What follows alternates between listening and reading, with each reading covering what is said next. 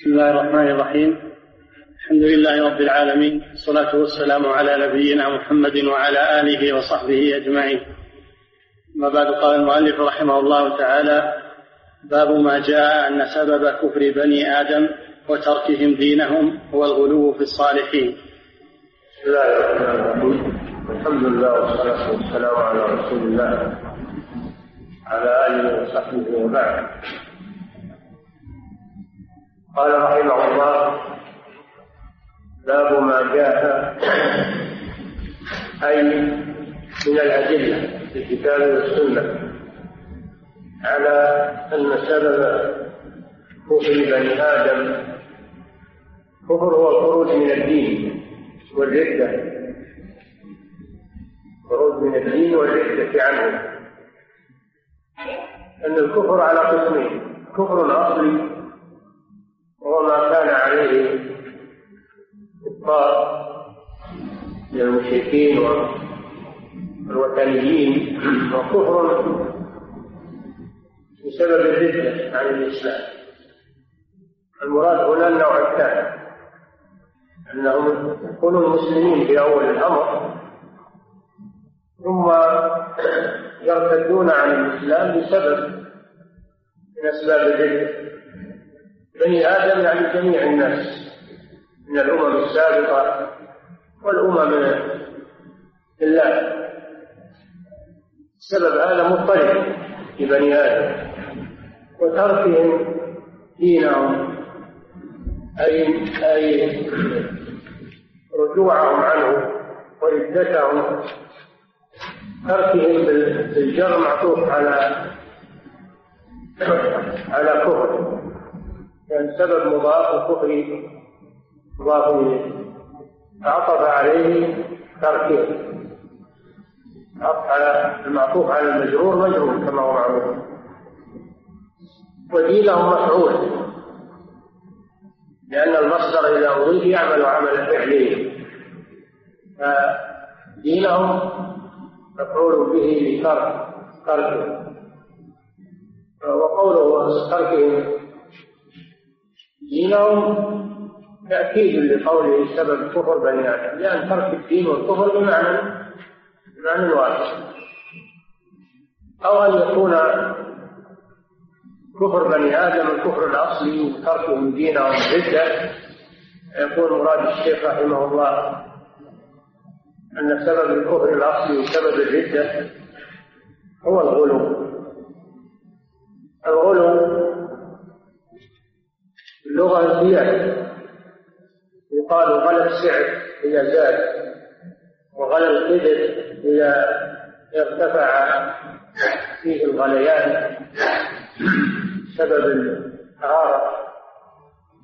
الغلو والزيادة لغة، وشرعا هو الزيادة عن الحد المشروع. الغلو في الشرع هو الزيادة عن الحد المشروع. ويكون بالقول أن يزيد الإنسان بالكلام، ويكون بالاعتقاد أن يعتقد بقلبه، ويكون بالفعل. الغلو يكون بالقول وبالاعتقاد وبالفعل. كان يقول قولا فيه زيادة عن الحد المشروع، أو يعتقد اعتقادا في شخص أو في شيء اعتقادا زائدا عن الحد المشروع، أو بالفعل بأن يزيد في العبادة عن الحد المشروع، يتشدد في الدين تحليل والتحريم، ويتشدد في التحليل والتحريم، ويتشدد في التعبد والصيام وال الصلاة بغير ذلك، شدد حتى يشرف على نفسه. هذا غلو، غلو بالعبادة، وهو بجميع أنواعه محرم. الغلو بجميع أنواعه محرم، المطلوب الاعتدال. فالغلو محرم، والتساهل أيضا محرم، والمطلوب والمشروع هو الاعتدال بين الإفراط والتفريط. بين الغلو والتساهل، بين الإعراض والجفاء، بين الإعراض والجفاء وبين التشدد.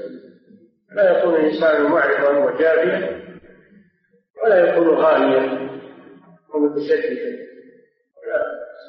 إلى طرفي قصد الأمور لميم كما يقول الشاعر، إلى طرفي قصد الأمور لميم، خير الأمور الوسط. فلا يتساهل الإنسان في دينه يضيع ولا يتشدد ويغلو، وإنما يكون معتدلا. هذا هو المطلوب. والصالحين المراد بالصالحين الصالحين من من العباد، الأنبياء والأولياء والعلماء. فلا يغلو الإنسان بالشخص حتى يرفعه فوق منزله، لأن هذا سبب للشرك، الشرك به وعبادته من دون الله عز وجل.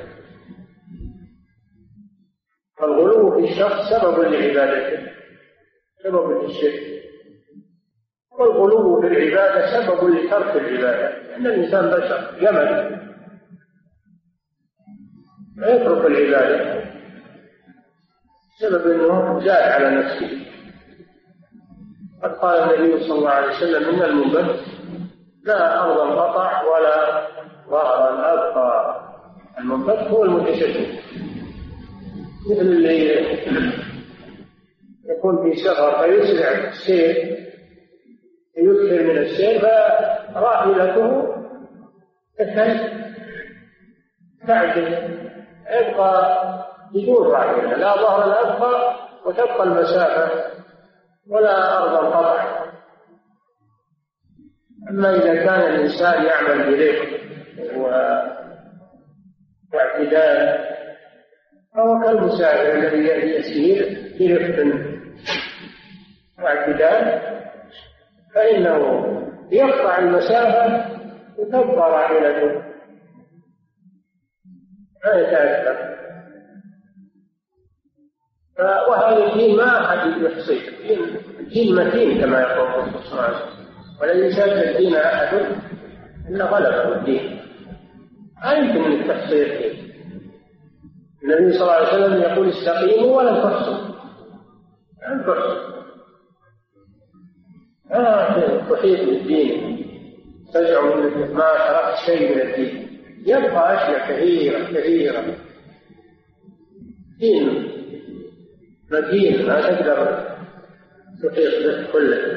فلا ترهق نفسك، ولكن خذ ما تستطيع، خذ الرفق واعتدال. وأيضا التوسط في العمل سبب للاستمرار في الطاعة، وأما الغلو في العمل فهو سبب للانقطاع،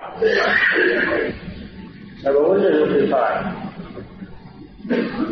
ولهذا يقول صلى الله عليه وسلم: عليكم لا تستطيعون، إن الله لا يمل حتى تمل.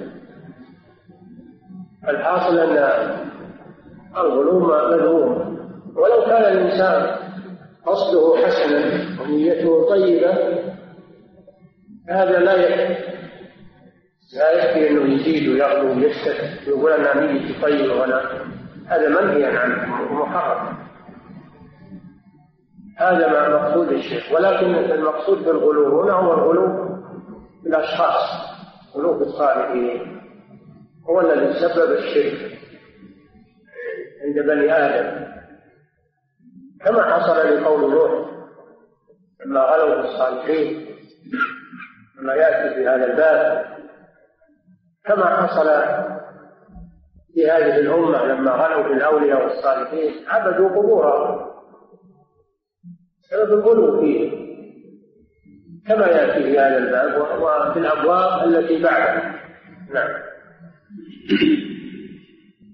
باب ما جاء أن سبب كفر بني آدم وتركهم دينهم هو الغلو في الصالحين، وقول الله عز وجل: يا أهل الكتاب لا تغلوا في دينكم. والله جل وعلا نهى أهل الكتاب أن يغلوا في الدين، والمراد بأهل الكتاب واليهود والنصارى. لا تغلوا أي لا تشتدوا وتزيدوا في دينكم.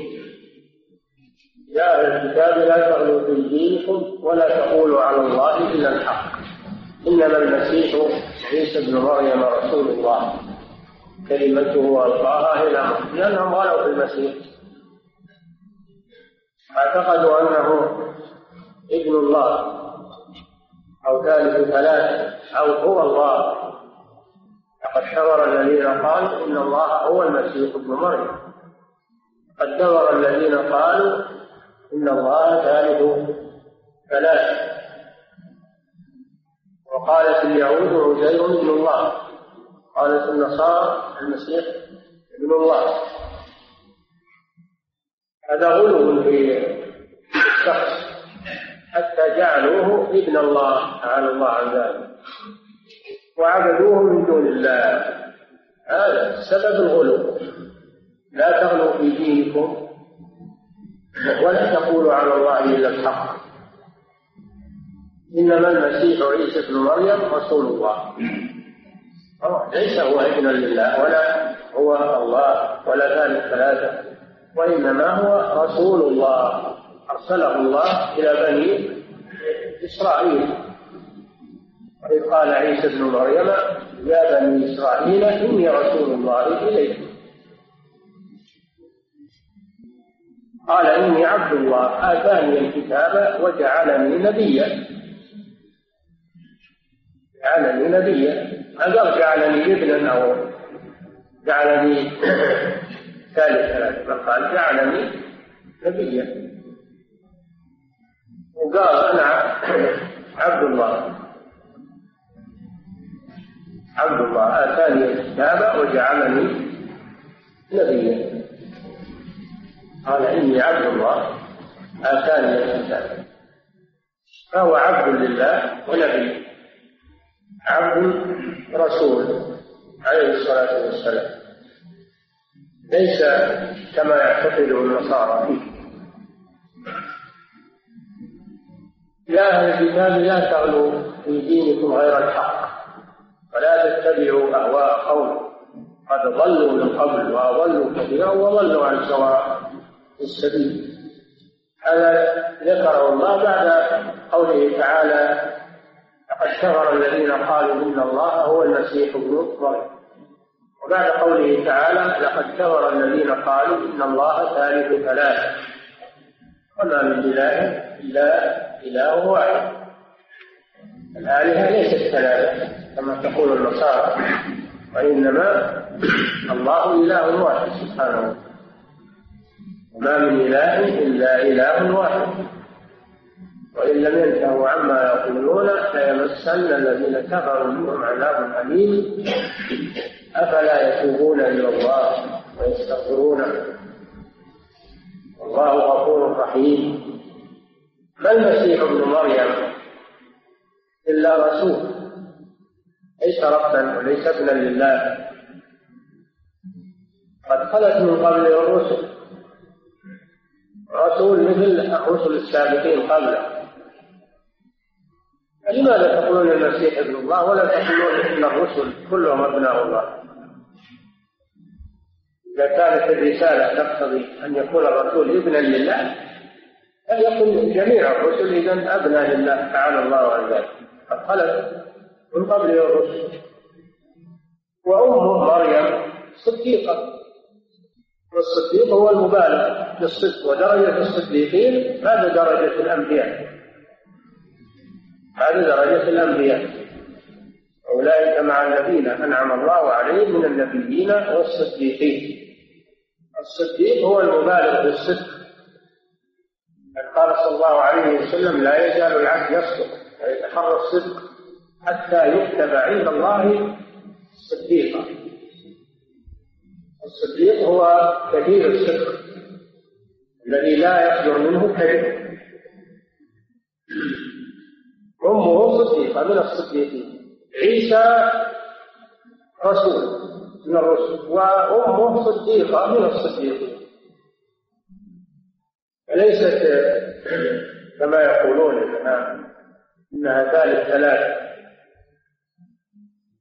وأمه صديقة كان يأكلان الطعام، كان عيسى ومريم يأكلان الطعام، دل على أنهم بشر، أنهم مخلوقون، لأن الرب لا يأكل الطعام سبحانه، لأنه ليس بحاجة إلى الطعام. الذي يأكل الطعام هو دليل على نقصه وحاجة إلى الطعام، ولو لم يأكل الطعام هلك، وكونهما يأكلان الطعام هذا دليل على أنهما ليس بأرباب، هذا برهان برهان عقلي على بطلان اعتقاد الإلهية للمسيح وأمه. أأنت قلت للناس اتخذوني وأمي إلهين من دون الله؟ قال سبحانه ما يقول لي أن أقول ما ليس لي بحق. نعم. والآية الآيتان في سورة النساء وفي سورة المائدة، وإن كان المخاطب بهما بنو إسرائيل فإن اللفظ عام يشمل الجميع، يشمل المسلمين، لأن القرآن جاء للمسلمين، وهاتان آيتان من القرآن، ليس هو خاصة، ليس النهي عن الغلو، ليس النهي عن الغلو خاصا ببني إسرائيل أو بأهل الكتاب. هذا هو الشاهد من الآية، النهي عن الغلو، النهي عن الغلو، وأنه جر أهل الكتاب إلى الشرك بالله عز وجل. نعم. في الصحيح عن يعني ابن عباس رضي الله عنهما في قول الله تعالى وقالوا لا تذرن آلهتكم ولا تذرن ودا ولا سواعا ولا يغوث ويعوق ونسرا، قال هذه أسماء رجال صالحين من قوم نوح، فلما هلكوا أوحى الشيطان إلى قومهم أن ينصبوا إلى مجالسهم التي كانوا يجلسون فيها أنصابا وسموها بأسمائهم ففعلوا ولم تعبد، حتى إذا هلك أولئك ونسي العلم عبدت. وقال ابن القيم قال غير واحد من السلف لما ماتوا عكفوا على قبورهم ثم صوروا تماثيلهم ثم طال عليهم الأمد فعبدوهم. نعم. هذا الحديث عن تفسير ابن عباس في الآية الكريمة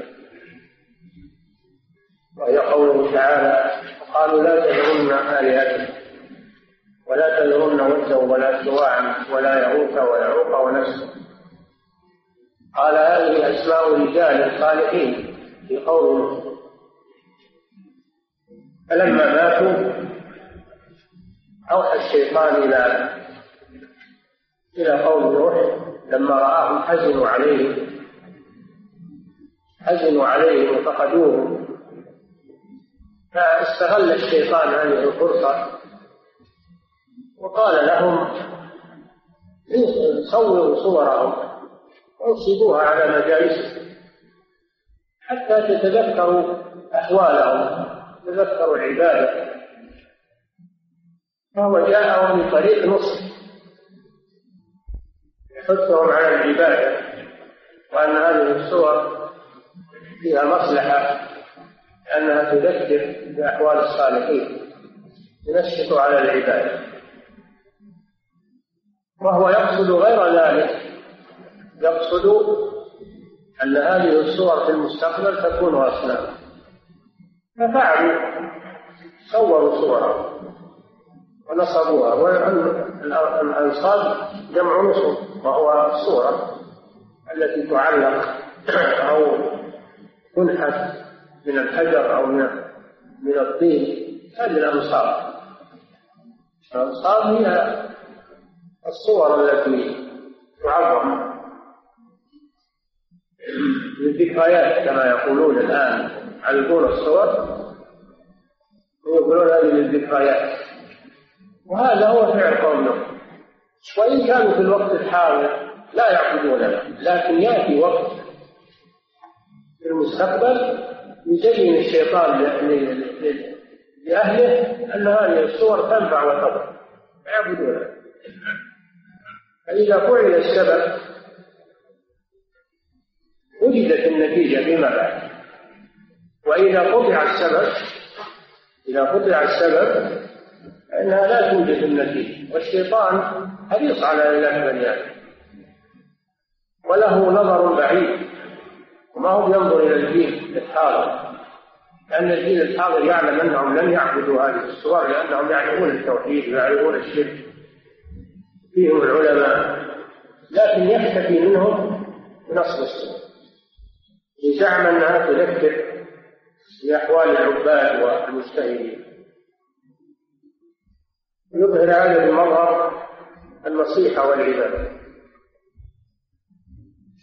ثم إذا مات هذا الدين وفقد العلماء الذين ينهون عن الشرك وجاء جيل جاهل، جاءهم الشيطان وقال هذه تنفع وتضر بعضهم، كما حصل لقوم نوح كما آمن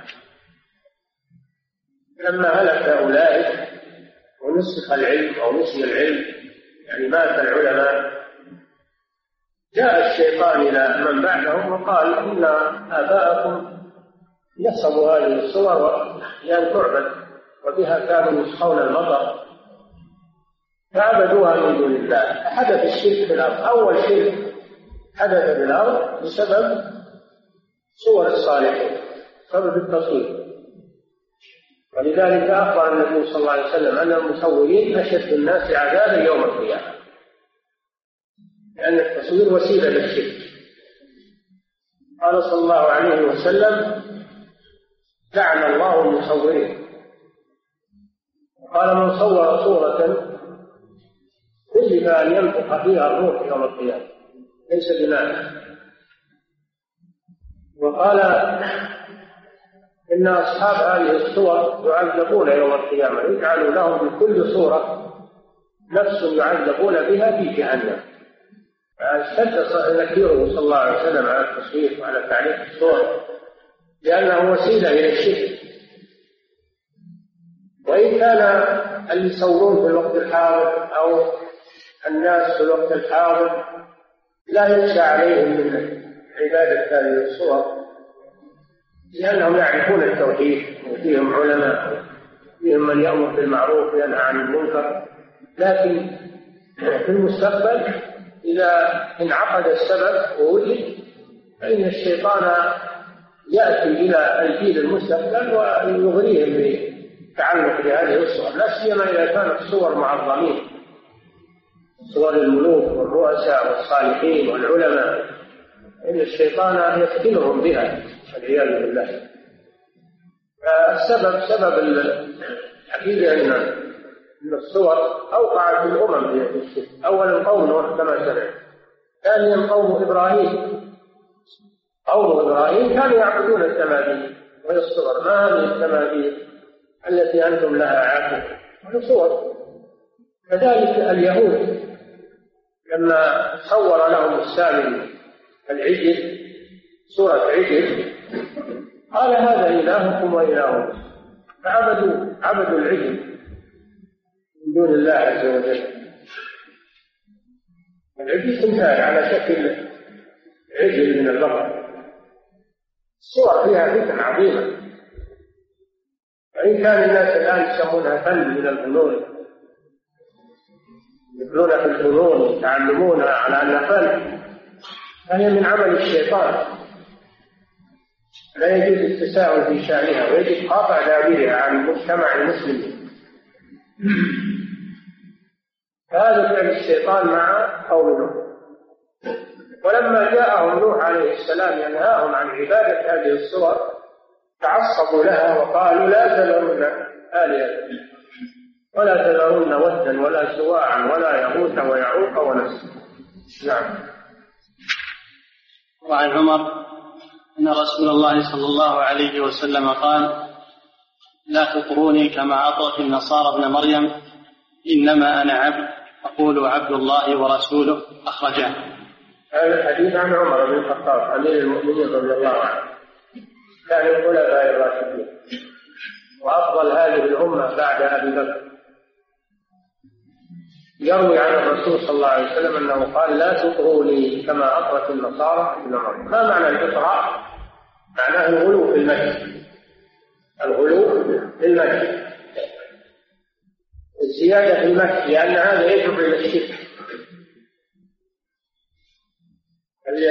ابن مريم أطراه النصارى ومدحوه حتى آل بهم الأمر إلى أن قالوا إنه ابن الله وعبدوه من دون الله.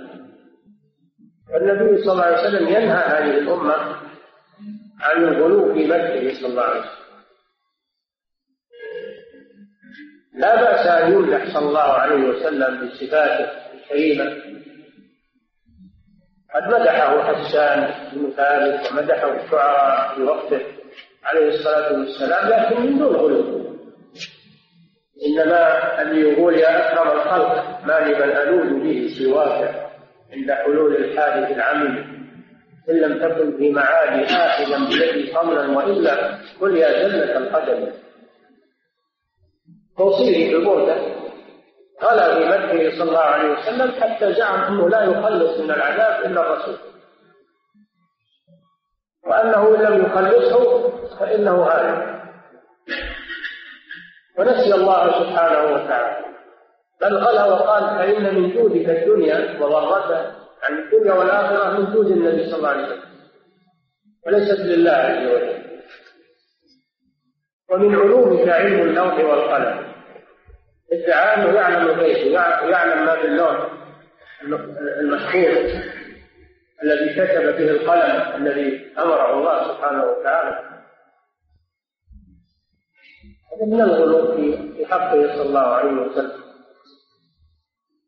هذا هو الذي جرهم الى الشرك، هذا الغلو. اذا اعتقدوا من له الدنيا والاخره وانه هو الذي ينتج من النار يوم القيامه وينتج من عذاب الله، هذا هو الغلو الذي يؤول الى الشرك. ينصرفون الناس الى دعاء الرسول صلى الله عليه وسلم بسبب هذا المدح، بسبب هذا المدح الزايد عن حقه صلى الله عليه وسلم. لا شك ان الرسول له حق، لكن حق الله اعلى. يقول ابن القيم رحمه الله: لله حق ليس لعبده، ولعبده حق، هما حقان، لا تجعل الحقين حقا واحدا من غير تمييز ولا فرقان. الرسول له حق، لكنه لا يصل الى حق الله سبحانه وتعالى، الى حق العبوديه. حق الله والعبوديه، فجم حق الله على العباد على ان يعبدوه ولا يشركوا به شيئا، هذا حق الله، هذا ما يشارك بها أحد، لا نبي ولا أحد. والرسول له حق، وهو المحبة والطاعة والاحترام والتعذيب، يعني الاحترام والتوقير والصلاة والسلام عليه، هذا من حقوقه صلى الله عليه وسلم، أو حق صلى الله عليه وسلم، حق الرسالة والاتباع والمحبة والاقتداء به صلى الله عليه وسلم. أما العبادة فهي حق لله، الدعاء حق لله، الاستغاثة حق لله، عبادة بجميع أنواعها حق لله، ليس للرسول منها شيء. فمن طلب من الرسول شيئا مما لا يقدر عليه إلا الله فإنه يقول قد غلا فيه وأطراه صلى الله عليه وسلم. كذلك من مدح ما ليس فيه إنما هو من حق الله فقد غلا فيه وأطراه عليه الصلاة والسلام: لا تطروني كما أطرت النصارى ابن مريم. ثم قال: إنما أنا عبد، إنما أنا عبد، عبد لله سبحانه وتعالى. العبد ليس له من الربوبية والألوهية شيء. نقول عبد الله ورسوله، عبد الله هذا رد على الذين يغلون بالرسول صلى الله عليه وسلم، ورسوله هذا رد على الذين يجحدون رسالته صلى الله عليه وسلم وينكرونه، ففيه نهي عن الإغراء والتبرير في حقه صلى الله عليه وسلم. إنما أنا عبد، فقولوا عبد الله ورسوله. نعم. وقال: قال رسول الله صلى الله عليه وسلم: إياكم والغلو، فإنما أهلك من كان قبلكم الغلو. هذا الحديث ذكره المصنف في بدون ذكر راوي.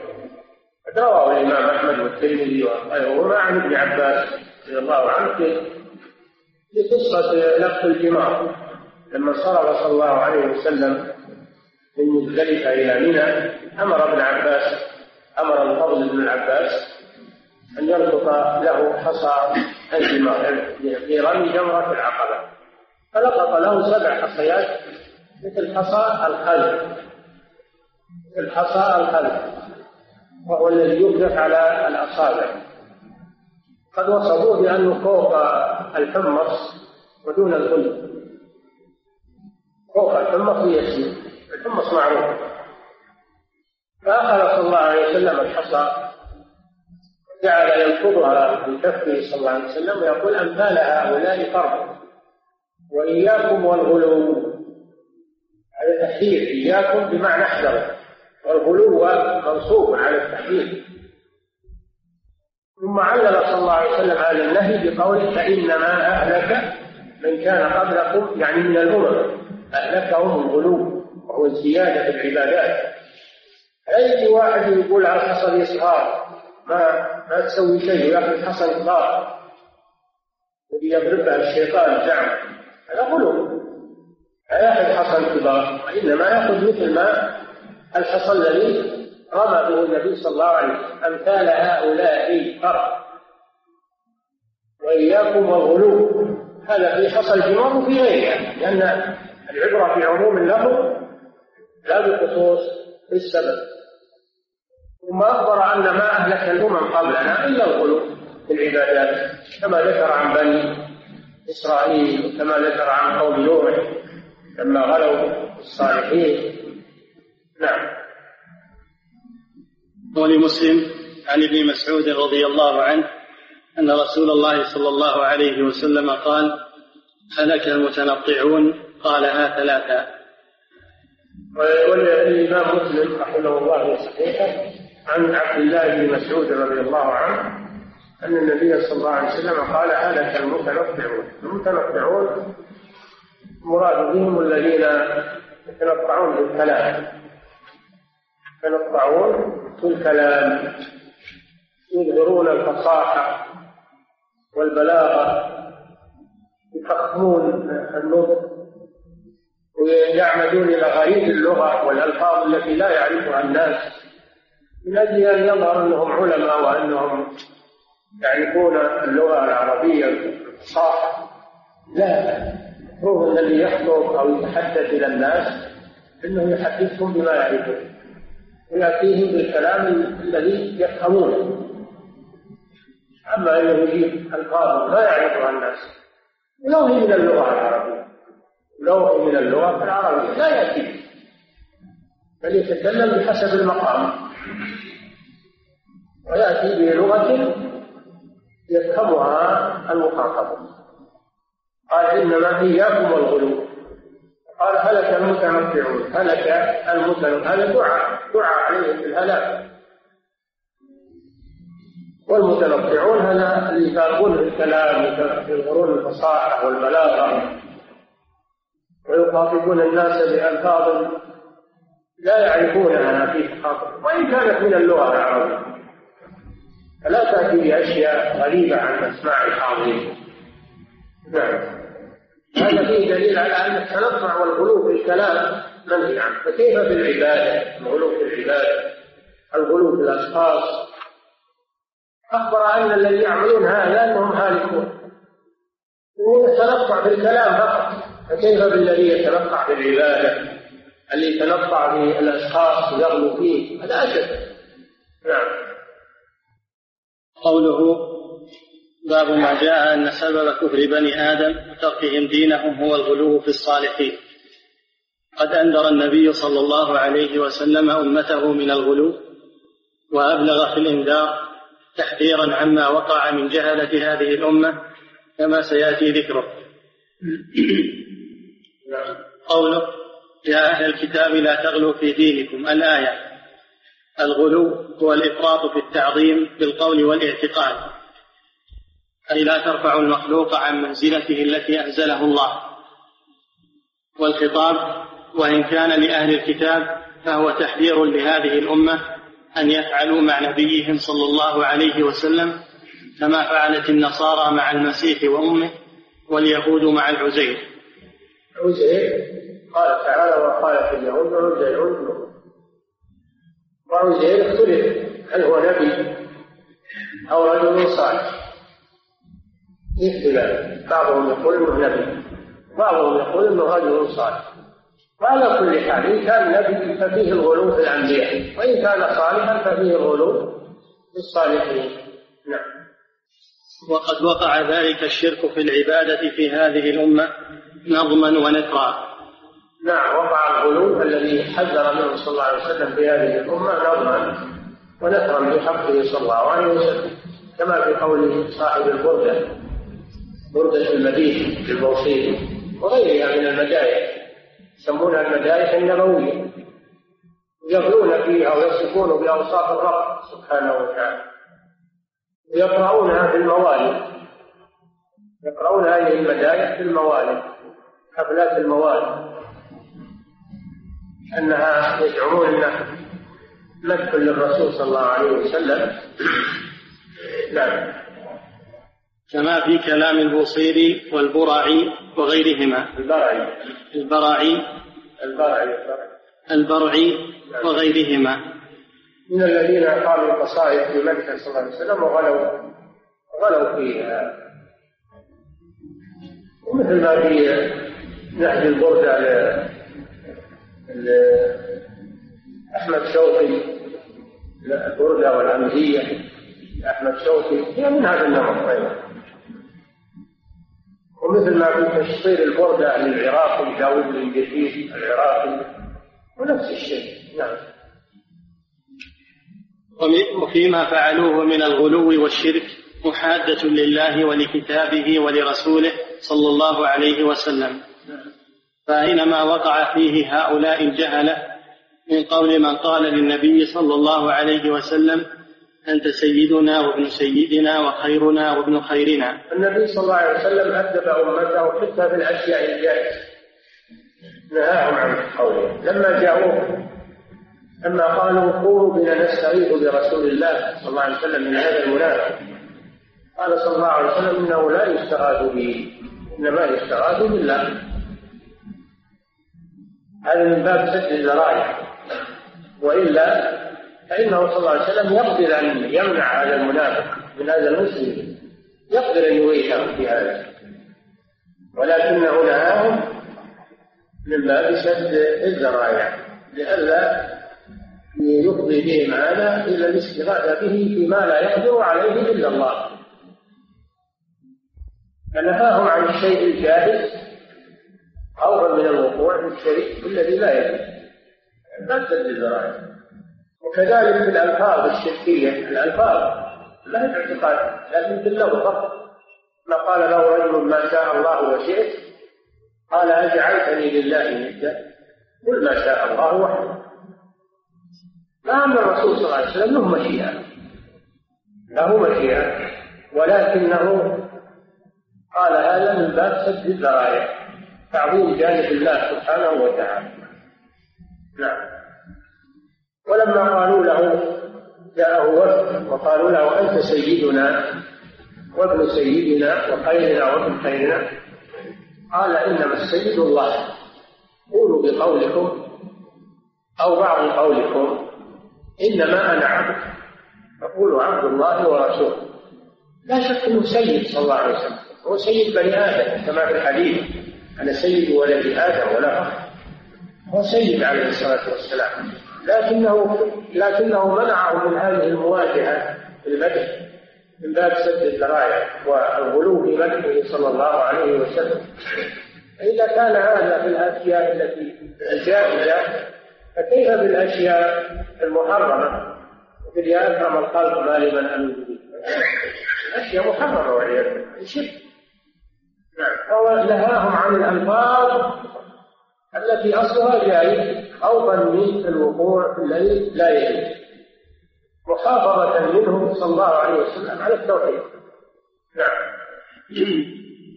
فكره ذلك النبي صلى الله عليه وسلم أشد، فأينما وقع فيه هؤلاء الجهلة وفيما فعلوه من الغلو والشرك محادة لله ولكتابه ولرسوله،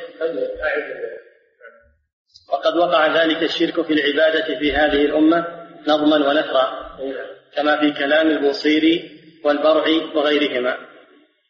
وفيما فعلوه من الغلو والشرك محادة لله ولكتابه ولرسوله صلى الله عليه وسلم، فأينما وقع فيه هؤلاء الجهلة من قول من قال للنبي صلى الله عليه وسلم: أنت سيدنا وابن سيدنا وخيرنا وابن خيرنا.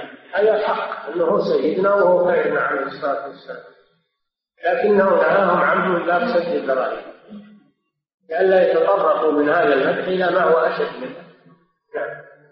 فكره ذلك النبي صلى الله عليه وسلم أشد الكراهة، كما سيأتي في الكلام على هذا الحديث إن شاء الله تعالى.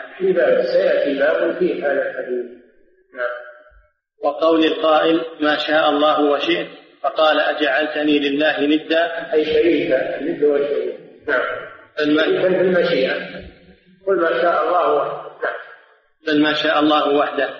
قال شيخ الإسلام: ومن تشبه ومن تشبه من هذه الأمة باليهود والنصارى وغلا في الدين بإفراط فيه أو تفريط فقد شابههم. قال: قد شابه اليهود والنصارى. قال شيخ الإسلام قال شيخ الإسلام: ومن تشبه من هذه الأمة باليهود والنصارى وغلا في الدين بإفراط فيه أو تفريط بإفراط فيه أو تفريط الإفراط هو الغلو والتفريط هو التساهل، ففيه تشبه باليهود والنصارى، لأن يعني كلا الأمرين حصل منهم حصل منهم الإفراط وحصل منهم التفريط. نعم. وغلا في الدين بإفراط فيه أو تفريط فقد شابههم. قال: وعلي رضي الله عنه حرق الغالية من الرافضة فأمر بأخاديد حدت لهم عند باب كندة فقذفهم فيها. نعم. الغالية الذين قالوا لعلي: أنت أنت الله. فيه جماعة من الشيعة يعتقدون في الألوهية في علي، قالوا لهم الغالية. فلما ظهروا في وقت أمير المؤمنين علي بن أبي طالب حرقهم بالنار، حتى لهم أخاديد، يعني حفر لهم حفر مستطيلة في الأرض غيرة لله عز وجل. وأقره الصحابة على قتله، لكن يرون أنه لو قتلهم بغير النار قتلوا بالسيف كان أحسن، لأن يعني النبي صلى الله عليه وسلم قال: لا يعذب في النار إلا رسول الله، كما قال صلى الله عليه وسلم. الشيعة على أقسام، منهم الشيعة المفضلة الذين يفضلون عليا على غيره من الصحابة، هؤلاء يخافون أخف الشيعة. ومنهم الذين يقولون إن عليا أحق بالخلافة، إن علي أحق بالخلافة من أبي بكر وعمر وعثمان، وأنهم ظلموه، وهذا الذي عليه الجعفرية وغيره من الذين يعتقدون أن الخلافة لعلي، فإن الصحابة اعتدوا عليه. ومنهم من غلا فيه ورفعه إلى مرتبة الألوهية، وهم الغالية، يقال لهم الغالية الذين اعتقدوا فيه الألوهية. ومنهم من يعتقد أنه هو الرسول، إن علي هو الرسول، وإن جبريل خان الأمانة ذهب بها إلى محمد وهي لعلي. نعم. يقولون خان الأمين وصدها عن حيدر، خان الأمين عن جبريل وصدها عن حيدر اللي هو علي، يسمونه حيدر. نعم. وعلي رضي الله عنه حرق الغالية من الرافضة فأمر بأخاديد حدت لهم. منهم أقسام، منهم من يعتقد أنه أفضل الصحابة، هذا واحد. منهم من يعتقد أنه أحق بالخلافة، منهم من يعتقد لا قبل هذا، منهم من يعتقد أنه أنه أفضل من أفضل من غير من الصحابة، أو لا يقال له المفضلة. منهم من يعتقد أنه أحق بالخلافة، يقول أبا الراشدين. ومنهم من يعتقد أنه أحق بالرسالة من محمد صلى الله عليه وسلم.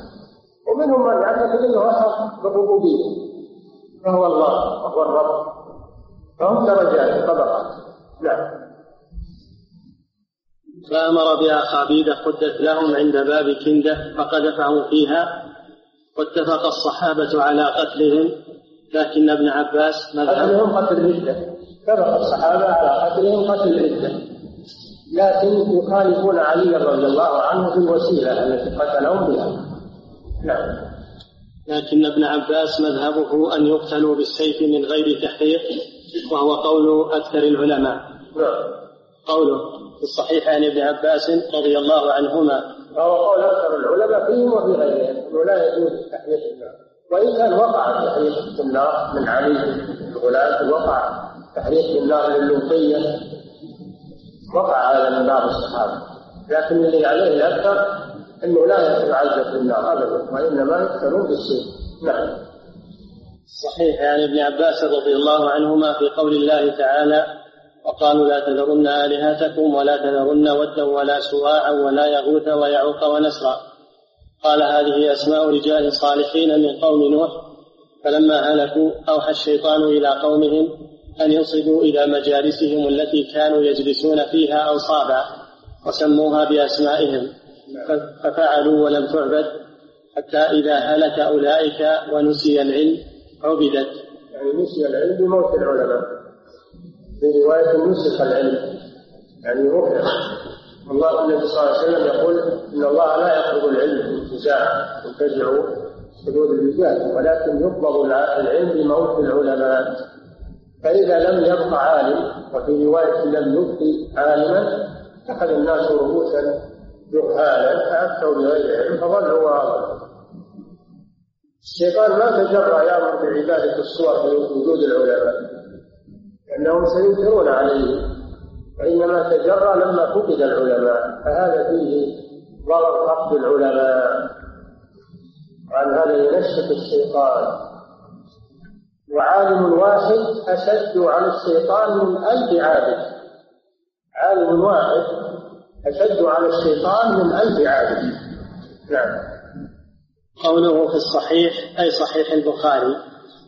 وهذا الأثر اختصره المصنف رحمه الله، والذي في البخاري عن ابن عباس: صارت الأوثان التي في قوم نوح في العرب بعد، أما ود فكانت لكلب في دومة الجندل، وأما سواع دومة الجندل شمال سمى الدومة، وأما سواع فكانت لهذيل، وأما يغوث فكانت لمراد ثم لبني غطيف بالجرف عند سبأ، وأما يعوق فكانت لهمدان، وأما نسر فكانت لحمير لآل ذي الكلاة، اسماء رجال صالحين في قوم نوح إلى آخره.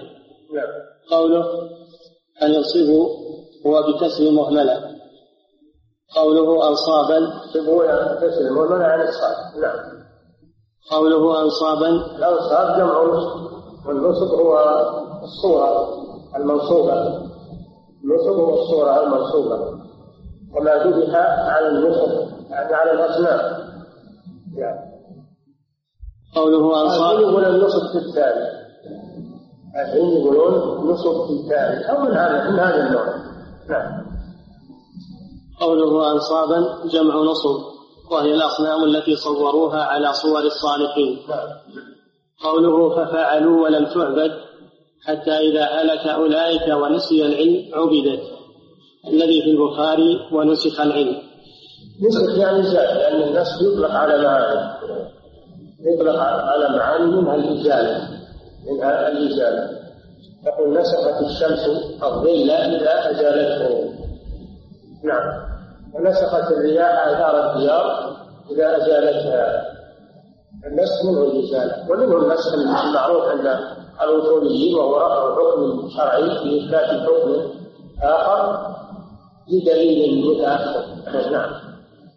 الذي في البخاري ونسخ العلم، فلعل الذي هنا رواية، فصارت هذه الأصنام بهذا التصوير على صور الصالحين سلما إلى عبادتها، وكل ما عبد من هذا يدل على خطر الصور، هذا يدل على خطر الصور والاستفاضة بها، ولا سيما تعليقها على الجدران، هذا وسيلة إلى أن تعبد ولو على المدى البعيد.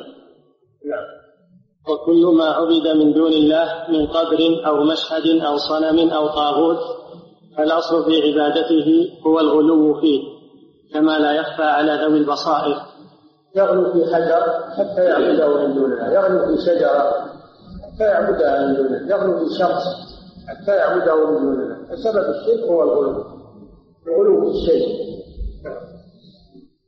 كما جرى لأهل مصر وغيرهم، فإن أعظم آلهتهم أحمد البدوي.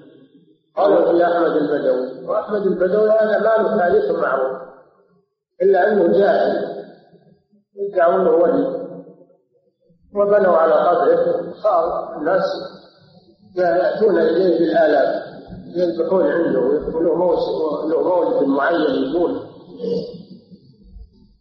وما عرف إلا بأنه يقولون له دخل في المسجد يوم الجمعة وبال فيه وخرج ولم يصلي، قالوا هذا ولي ساكت عن التكاليف، ما جاء فلان بال في المسجد طلع ولا صلى ولا جاء فلان، هذا دليل على أنه ولي، أنه ساكت عن التكاليف. نعم. فإن أعظم آلهتهم أحمد البدوي، وهو لا يعرف له أصل ولا فضل. قبره بطنطا، قبر أحمد البدوي بطنطا بمصر، ربما بعض الحاضرين يعرف عنه شيئا كثيرا. نعم. وهو لا يعرف له أصل ولا فضل ولا علم ولا عبادة. نعم. ومع هذا فصار أعظم سمي البدوي، وأنه بدوي مجهول. نعم. مع هذا فصار أعظم آلهتهم أعظم أعظم آلهتهم. نعم. مع أنه لا يعرف إلا أنه دخل المسجد يوم الجمعة فبال فيه ثم خرج ولم يصلي، ذكره السخاوي عن أبي حيان. فزين لهم الشيطان عبادته فاعتقدوا أنه يتصرف في الكون ويطفئ الحريق وينجي الغريق، فصرفوا له الإلهية والربوبية وعلم الغيب، وكانوا يعتقدون أنه يسمعهم ويستجيب لهم من الديار البعيدة، وفيهم من يسجد على عتبة حضرته. فالبعير القريب يسجد على عتبته ويطوف به القريب منه، والبعير يحتف باسم إذا وقع في شدة يحتف باسم أحمد البدوي. نعم. وكان أهل العراق ومن حولهم كأهل عمان يعتقدون في عبد القادر الجيلاني. كأهل عمان. نعم. كان أهل العراق ومن حولهم كأهل عمان يعتقدون في عبد القادر الجيلاني كما يعتقد أهل مصر في البدوي. عبد القادر الجيلاني هذا إمام جليل من الحنابلة، عالم عالم، ولا وليس هو مثل أحمد البدوي، وعالم عالم تقي، وغلوا فيه وزعموا أنه له كرامات فعبدوه من دون الله. القادرية يسمونه القادرية، هم من يغلون في عبد القادر الجيلاني. والقادرية طريقة معروفة في الطرق الصوفية وهي كبيرة، قادرية كبيرة يسمون لعبد القادر الجيلاني، وعبد القادر بريء منهم، هو عبد صالح وعالم عامل، وهو من الحنابلة، وله كتاب في الفقه اسمه الغنية مطبوع وموجود، هو من قدماء الحنابلة. كثير من الحنابلة منه أعلم منه أعلم منه ولا ولا عبد من دون الله ولا قليل. نعم. وعبد القادر من متأخر الحنابلة. نعم. وله كتاب الغنية. نعم. وغيره ممن قبله وبعده من الحنابلة من هو أفضل منه في العلم والزهد، لكن فيه زهد وعبادة، وفتنوا به أعظم فتنة. لكن عبد القادر فيه زهد وعبادة رحمه الله، وما هو من الذين يدعون إلى عبادة غير الله. نعم. وفتنوا به أعظم فتنة كما جرى من الرافضة مع أهل البيت. نعم. وسبب ذلك الغلو، دعوى أن له كرامات، وقد جرى الكرامات لمن هو خير منه وأفضل. فبعض الكرامات لا توجد أن العبد يعبد من دون الله، الكرامات لا توجد أن العبد إذا جرت على يد أحد لا توجد أنه يعبد من دون الله، عبادة حق لله جل وعلا. نعم. وقد جرت الكرامات لمن هو خير منه وأفضل كبعض الصحابة والتابعين، ولا عبدوا من دون الله. نعم. وهكذا حال أهل الشرك مع من فتنوا به. وأعظم من هذا عبادة أهل الشام لابن عربي، يعبدون حتى الملائكة. ابن عربي مشرك، يقولون هو أكبر أهل الأرض، لأنه يعتقد بوحدة الوجود، يعتقد أنه ما فيه انتساب بين الخالق والمخلوق، وأن الكون كله هو الله، وأن من اعتقد أن هناك خالق ومخلوق فهو مشرك. والموحد عنده، الموحد هو الذي يعتقد وحدة الوجود، أنه لا ينقسم إلى مخلوق وخالق. هذا هو الموحد عند عند هؤلاء، عند أهل وحدة الوجود، وهو إمامه، هو إمامه هو نعم. وأعظم من هذا عبادة أهل الشام لابن عربي، ابن عربي الحاكم للطائف. نعم. وهو مشهور، أبوه المشهور الآن في الشام. نعم. وهو إمام أهل الوحدة الذين أهل الوحدة أهل الوحدة وحدة الوجود يعني. نعم.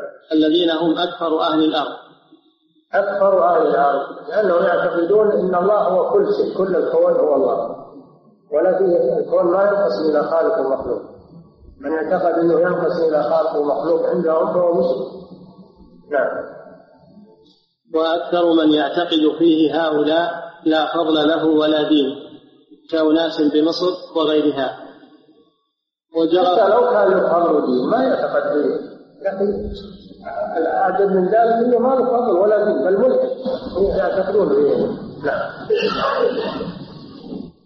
وجرى في نجد قبل هذه الدعوة مثل هذا، سرى إلى بلاد نجد مثل ما في البلاد الأخرى، كان فيها غيران يذهبون إليها، وكان فيها نخل نخيل يتعلقون بها، وكان فيها من أهل وحدة الوجود في العارض، وكان الخرج، وكان فيها من, من أصناف ما جرى في البلاد الأخرى.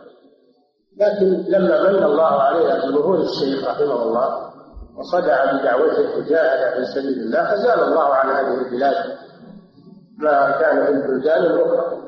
نعم. وفي الحجاز واليمن وغيرهما من عبادة الطواغيت والأشجار والأحجار والقبور ما عمت فيه البلوى، كعبادتهم للجن وطلبهم الشفاعة منهم. نعم. والأصل في ذلك والأصل في ذلك الغلو تزيين الشيطان.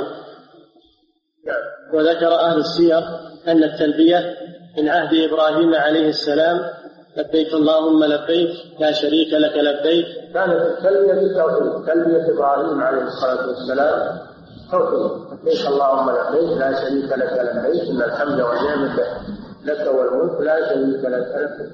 فلما فلما صار يعني قال الجماعة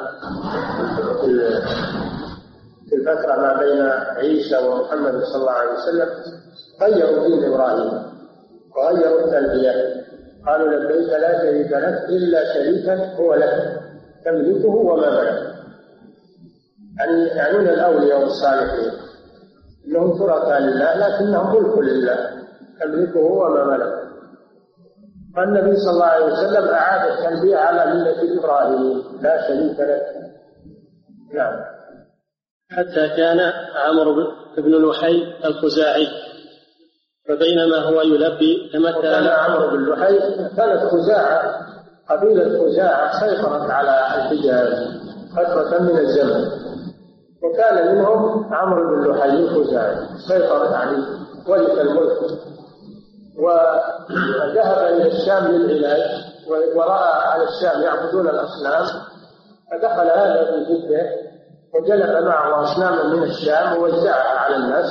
ومن ذلك الوقت دخل الشرك في العرب بذرية إسماعيل عليه السلام. نعم. بسبب عمرو بن لحي. نعم. وذكر أهل السير وذكر أهل السير أن التلبية من عهد إبراهيم عليه السلام، لبيك اللهم لبيك لا شريك لك لبيك. حتى كان عمرو بن لحي الخزاعي، فبينما هو يلبي تمثل له الشيطان في صورة شيخ يلبي معه، فقال لبيك لا شريك لك، فقال الشيخ إلا شريكا هو لك، فأنكر ذلك عمرو وقال ما هذا، فقال الشيخ تملكه وما ملك، الشيخ اللي هو الشيطان. فإنه لا بأس بهذا. فقالها عمرو فدانت فيها العرب، لأن الناس على دين ملوكهم، لما اقتنع بها عمرو بن لحي وكان ملكا الناس على دين ملوكهم. قوله وعن عمر أن رسول الله صلى الله عليه وسلم قال: لا تطروني كما أطرت النصارى ابن مريم، إنما أنا عبد فقولوا عبد الله ورسوله، أخرجاه. قوله عن عمر هو ابن الخطاب ابن نفيل بنون وفاء مصغر العدوي، أمير المؤمنين وأفضل الصحابة بعد الصديق رضي الله عنه، ولي الخلافة عشر سنين ونصفا، فامتلأت الدنيا عدلا، وفتحت في أيامه ممالك كسرى وقيصر، واستشهد في ذي الحجة سنة ثلاث وعشرين من الهجرة. قوله لا تطروني، الإطراء هو الغلو، كما أطرت النصارى ابن مريم، كما قال تعالى: قل يا أهل الكتاب لا تغلوا في دينكم ولا تقولوا على الله إلا الحق، إنما المسيح عيسى بن مريم رسول الله وكلمته ألقاها إلى مريم وروح منه. قوله إنما أنا عبد فقولوا عبد الله ورسوله، أمرهم صلى الله عليه وسلم أن لا يتجاوزوا هذا القول في الخطاب، وقد أمر الله عباده بالصلاة والسلام عليه، لأن أشرف مقامات الأنبياء العبودية الخاصة والرسالة. قوله قال قال رسول الله صلى الله عليه وسلم: إياكم والغلو فإنما أهلك من كان قبلكم الغلو.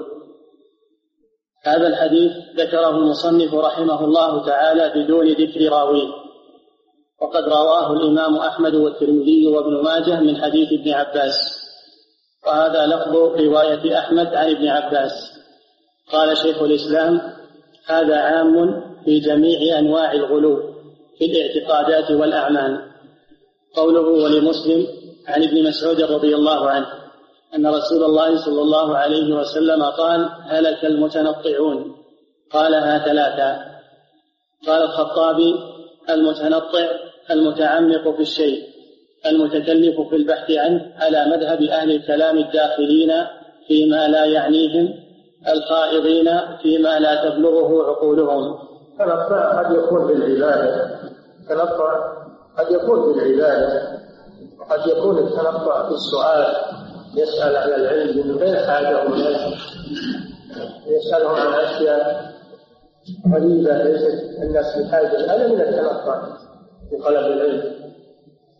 وقد يكون التنطع أيضا في الخطاب، مخاطبة الناس، يعني يخاطبهم بلغة غريبة عليهم، هذا من التنطع في الخطاب. نعم، التنطع يسلم. نعم. قال أبو السعادات: يكون التنطع في اللفظ أيضا، يخرج الألفاظ بطريقة فيها فيها تنطع وفيها يعني زيادة اللفظ، تضخيم اللفظ واللون، هذا تنطع. قال أبو السعادات: هم المتعمقون الغالون في الكلام، المتكلمون بأقصى حلوقهم. هذا تنطع في النطق. نعم. وقال النووي في كراهة التقاعد في الكلام بالتشدق وتكلف الفصاحة واستعمال وحشي اللغة ودقائق الإعراب في مخاطبة العوام ونحوهم. قوله قالها ثلاثة، أي قال هذه الكلمة ثلاث مرات مبالغة في التعليم والإبلاغ، فقد بلغ البلاغ المبين صلوات الله وسلامه عليه وعلى آله وأصحابه أجمعين. ووجه مناسبة هذا الحديث للترجمة أن الغلو من التنطع والزيادة لما فيه من الخروج إلى ما يوصل إلى الشرك بالله. يقول فضيلة الشيخ وفقكم الله: إذا كان الإنسان في مجلس عوام فبدأ بالكلام باللغة العربية الفصحى، فهل يعد هذا تنطعا أم يتكلم بالكلام العامي؟ نعم، هذا تنطع. خاطب عوام باللغة العربية ما يفهمونها، خاطبهم لغتهم، إلا إذا علمتم درستم العربية، درستم النحو فطيب. أما أن تخاطبهم باللغة العربية وما يفهمونها هذا لا يتنطع. نعم. قل فضيلة الشيخ وفقكم الله. لذلك نجد في بعض رسائل الشيخ رحمه الله تجد في بعضها ألفاظا عامية لم يوصلها إلى ناس عوام، يقرأ على عوام، فهو يخاطبهم ببلاغتهم لا يفهمون. نعم. يقول فضيلة الشيخ وفقكم الله: تعليق صور المعظمين من رؤساء وقادة هل هذا جائز، علما لأنه يستحيل أن يترتب عليه عبادتهم؟ وما الحكم لو أجبرك رئيسك في العمل على وضعها في مكتبك وتخشى من الفصل من الوظيفة؟ هذا لا يجوز، تعليق الصور لا يجوز، حرام. هذا فعل قوم، فالفرق بين هذا وفعل قوم. يقولوا لا يمكن، مستحيل أن يحتوى مثلا غلط، يعني هذا ما يعلم عليه الناس الآن من التعلق بالصور والأضرحة والقبور، ما صار مستحيل، ما صار مستحيل هذا. كان لو فرضنا أنه مستحيل كما يقول فإنه لا ينظر إلى الوقت الحالي، ينظر إلى المستقبل، لأن يجوم من بعد إذا رأوا هذه الصور قالوا ما نجح العلماء والناس إلا لأن تعرف، لو كان فيها شر لأن ترى العلماء في وقتها. يعني. وفضيلة الشيخ وفقكم الله: ما يحصل الآن من دعوة لإحياء التراث هل له علاقة بهذا الباب؟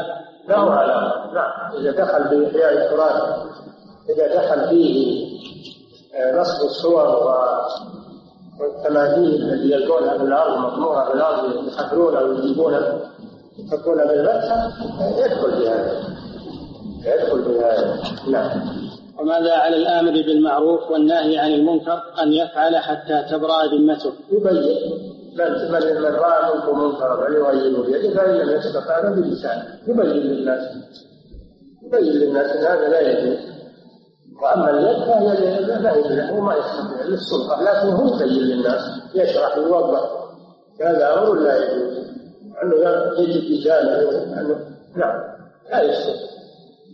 ومن من أمر بأنه ينصب الصور، يقول السؤال اللي قبل هذا يقول مرون بنصب الصور، يقول لا طاعة لمخلوق معصية الخالق كما قال النبي صلى الله عليه وسلم، فلا تطيعهم في هذا، لا تطيعوا في هذا ولو فصلوكم له فيكم. الرزق بيد الله سبحانه وتعالى، ان يتق الله يجعل له مخرجا ويرزقه من حيث لا يحتسب. نعم. فضيلة الشيخ وفقكم الله: هل العلة في تحريم التلفاز هي التصوير ام الفساد الذي يعرض فيه؟ كلاهما، عرض الصور والفساد الذي يحصل فيه من المناظر الخبيثة، مجموع الامرين. نعم. قيل الشيخ وفقكم الله: هل الشيعة الاثنا عشرية القائلين بتحريف القرآن وكفر الصحابة وقذف عائشة رضي الله عنهم أجمعين وغيرها من العقائد الكفرية هل يعدون كفارا، وهل يفرق بين علمائهم وعامتهم؟ يعدون مرتدين إذا إذا إذا اعتقدوا أن القرآن أنه ناقص أو أنه محرف عزيزا عن الإسلام، أو اعتقدوا في أئمتهم أنهم ينفعون ويضرون ويعبدونهم من دون الله ويبنون على على أضرحتهم، هذه الدعاء للإسلام شرك، شرك بالله عز وجل. نعم. يقول فضيلة الشيخ وفقكم الله: مدرس لطلبة الصم والبكم يشرح أحاديث الصفات بالإشارة، فكان فكأن أحدهم قال له إن هذا تمثيل، فإذا كان هذا تمثيل فما هي الطريقة لشرح هذه الأحاديث لهؤلاء؟ لا، هذا ما هو التمثيل، هذا من باب التوضيح، هذا من باب التوضيح وبيان أن هذه الصفات حقيقية وليست مجازية، إنها حقيقية. النبي صلى الله عليه وسلم لما قرأ إن الله كان سميعا بصيرا أشار بأصبعيه إلى عينه وإلى أذنه عليه الصلاة والسلام، وليس هذا من التمثيل، إنما هذا بيان بأن هذا اللفظ حقيقة وليس مجازا كما يقوله المؤولة. نعم. يقول فضيلة الشيخ وفقكم الله: من الملاحظ أن النصوص الواردة هي في الصالحين، فكيف دخل معهم غيرهم حيث إن الصالحين هم محل الخطر وغيرهم غير معظم في نفوس الناس، وهذا المشا... وهذا هو المشاهد كذلك في أهل الكتاب من عبادة الصالحين فقط؟ الصالحين والرؤساء والمعظمين والمعظمين، وأيضا غير الصالحين وغير المعظمين من باب سد سد الذرائع. لا تعلق الصور عروضا، لا للعظماء ولا للصالحين ولا للعلماء ولا للعامة، لا تعلق الصور، هذا وسيلة. إذا علقت صور العامة علقت صور العلماء، إذا علقت صور العلماء علقت صور الرؤساء والملوك، هذا سد للباب. نعم. من فضيلة الشيخ وفقكم الله، كثر كلام الناس حول حقيقة الصور المحرمة، هل هي التي ترسم وتعمل باليد أم تدخل فيها الصور الفوتوغرافية وكاميرا الفيديو وغيرها؟ هذا جدال عميق عقيم عقيم الجدال ولا فائدة. الرسول صلى الله عليه وسلم نهى عن الصور عموما. كان يجي واحد متحير ويقول في فرق بين الصور، يخصص كلام الرسول صلى الله عليه وسلم غير دليل، هذا كلام باطل وتحرف، وهذا من التنطع اللي سمعت. هذا هو التنطع. الرسول لنا عن الصور عموما ولا عن المصور. يجي واحد يقول لا في تصوير حلال تصوير ما هو حرام، مجرد. نعم، لكن قد يرخص بالضروره في بعض التصوير، ضروره الحرام اذا اضطر اليه يؤخذ منه قدر الضروره.